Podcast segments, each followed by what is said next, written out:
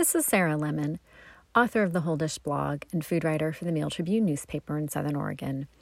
This podcast is produced through the Mail Tribune and Rosebud Media. You can find it online at mailtribune.com forward slash podcasts and read my blog, The Whole Dish, at mailtribune.com forward slash lifestyle forward slash the hyphen whole hyphen dish.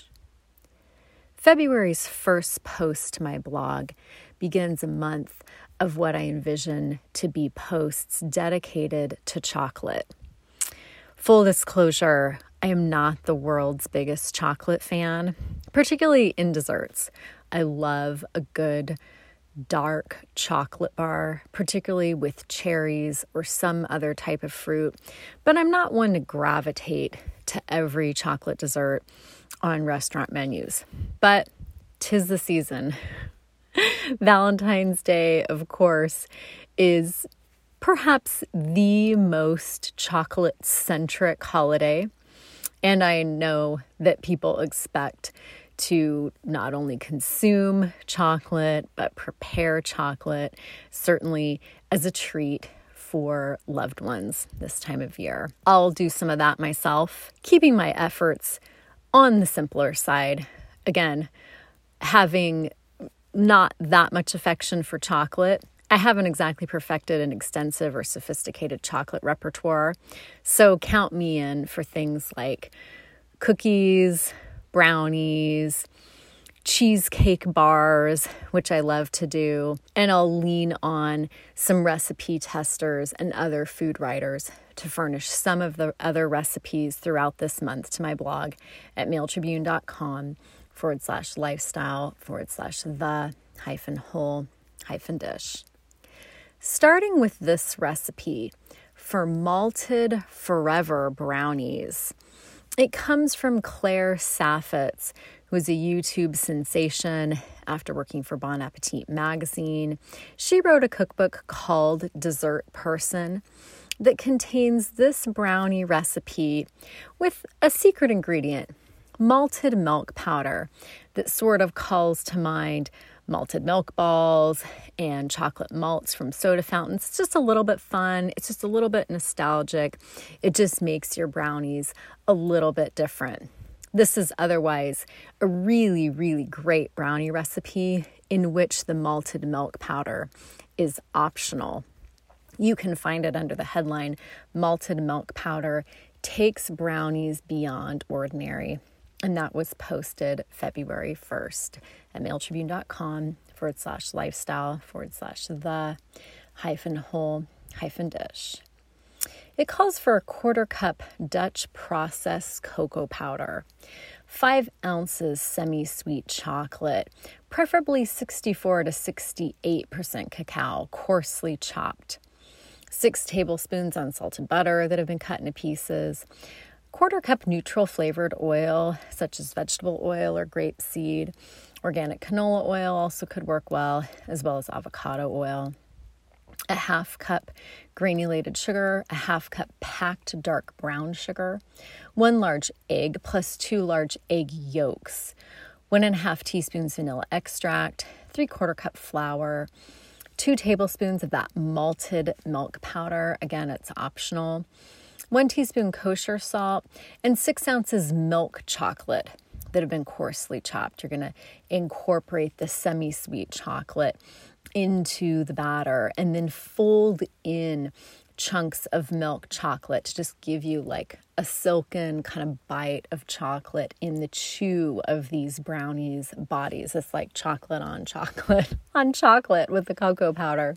Start malted forever brownies by arranging an oven rack in the center position of the oven and preheating to 350 degrees Fahrenheit. Line an 8 by 8 inch pan with two sheets of foil, crossing one over the other and pressing the foil into the corners and up the sides. Lightly butter the foil and set aside. This is going to allow you to remove the brownies easily later from the pan without them sticking to the pan. In a large heat-proof bowl, whisk the quarter cup Dutch processed cocoa powder and a quarter cup boiling water until smooth. This helps to bring out the cocoa's flavor.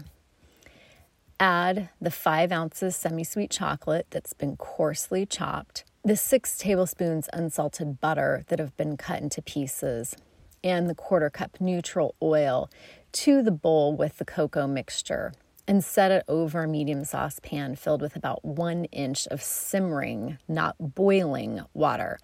Make sure the bottom of the bowl isn't touching the water. This is a double boiler, it melts the chocolate gently without causing it to burn to the bottom of the bowl. Warm this mixture gently, stirring it occasionally until the chocolate and the butter are melted and the mixture is smooth. Remove the bowl from the heat and let it cool until lukewarm. Whisk into the chocolate mixture the half cup granulated sugar and the half cup packed dark brown sugar. It'll look grainy. You might see some fat start to separate from the rest of the mixture, and this is normal, she writes in her cookbook.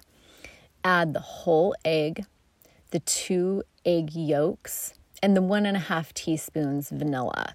Whisk vigorously until the mixture comes back together and looks very thick, smooth, and glossy. To the bowl, add the three quarter cup flour, the two tablespoons malted milk powder, and a teaspoon kosher salt, whisking slowly until everything's combined. Then whisk more vigorously until the batter is very thick for a full 45 seconds.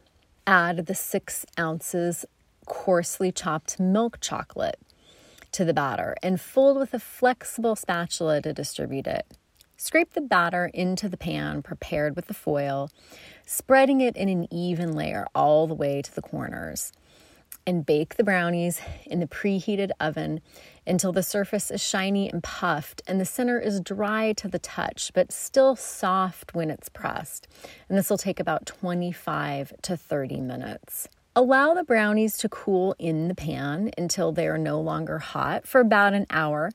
Then refrigerate them until the bottom of the pan feels cold for about an hour longer.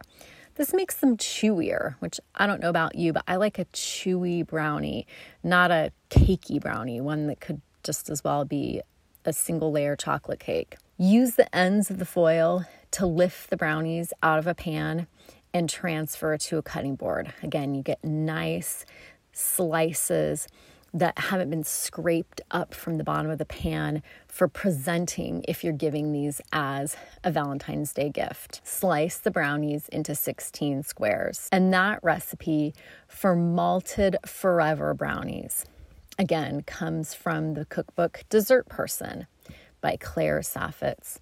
And it was posted February 1st to my blog, The Whole Dish, under the headline Malted Milk Powder Takes Brownies Beyond Ordinary. Find more recipes for chocolate, sweets, and treats throughout this month on my blog at mailtribune.com forward slash lifestyle forward slash the hyphen whole hyphen dish. Thanks for listening to and reading The Whole Dish.